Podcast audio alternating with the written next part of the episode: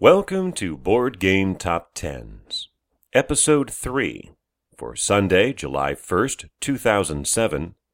This is the BGG Top 10 edition. Holding steady at number 10, Age of Steam by Martin Wallace and published by Warfrog Games, down one point to 7.90.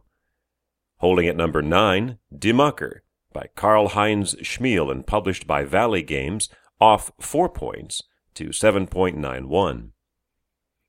Down one spot to number 8, The Princes of Florence by Richard Ulrich and Wolfgang Kramer and published by Rio Grande Games, down one to 7.98.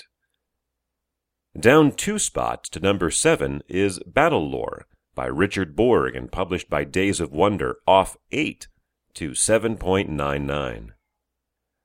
Holding steady at number 6, El Grande, by Wolfgang Kramer and Richard Ulrich and published by Rio Grande Games, at 8.03, down 1.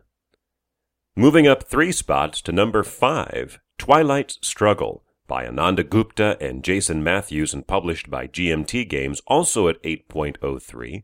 That's a four point gain. Uh, obviously, there's a rounding differential there that accounts for it being number 5.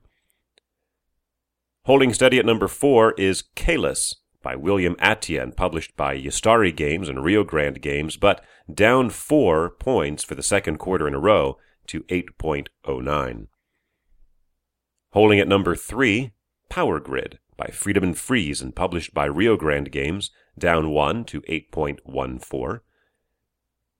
Staying at number two for the third quarter in a row, Tigris and Euphrates by Reiner Knizia and published by Mayfair Games at 8.16, that is off 2. And at number 1 for the third quarter in a row, Puerto Rico by Andreas Seyfarth and published by Rio Grande Games at 8.38. That's down 3 points from last quarter.